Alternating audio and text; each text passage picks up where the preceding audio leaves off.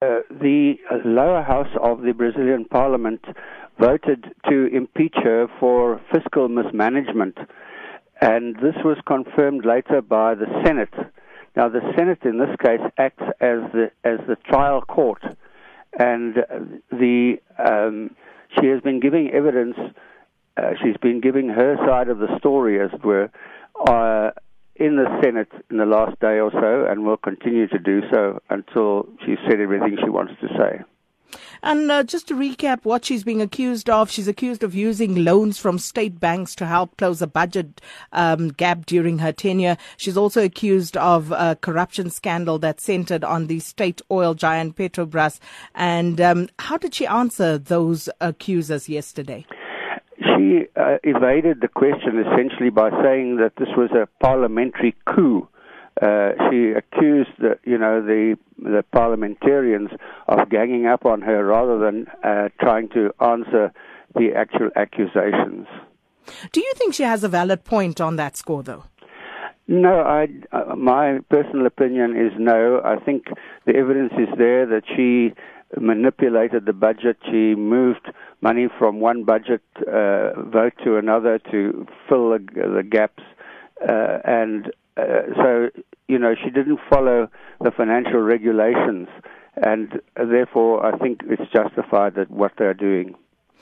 Well, if we just take a broad look at what's going on there uh, to the last elections in 2014, 54 million voters re-elected Rousseff. Has her popularity dipped since, however?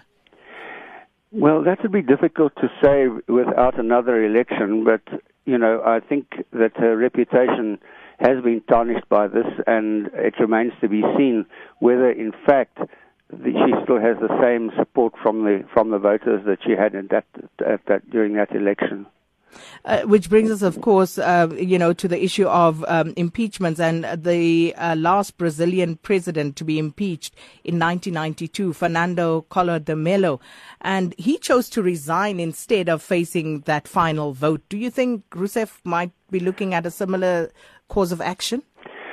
It seems as though she is uh, more determined to to hold out rather than to surrender to the pressure from the uh, various houses of the Brazilian parliament.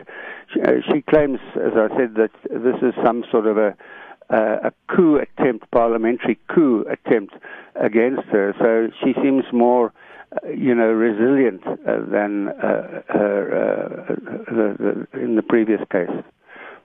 And then we look at uh, the acting president now, and at the opening of those Rio Olympic Games, he was actually booed by the crowd. How legitimate is he, and what does he bring to the table if he were to become the next president of Brazil? Well, he is uh, from a different political party. He he is more right wing conservative, whereas Rousseff is uh, left leaning. So uh, perhaps the the people that booed him were more of that left wing persuasion. And I suppose the assumption is that he will bring more fiscal discipline to Brazil if he does become the permanent president or until the uh, Rousseff's term runs out in 2018.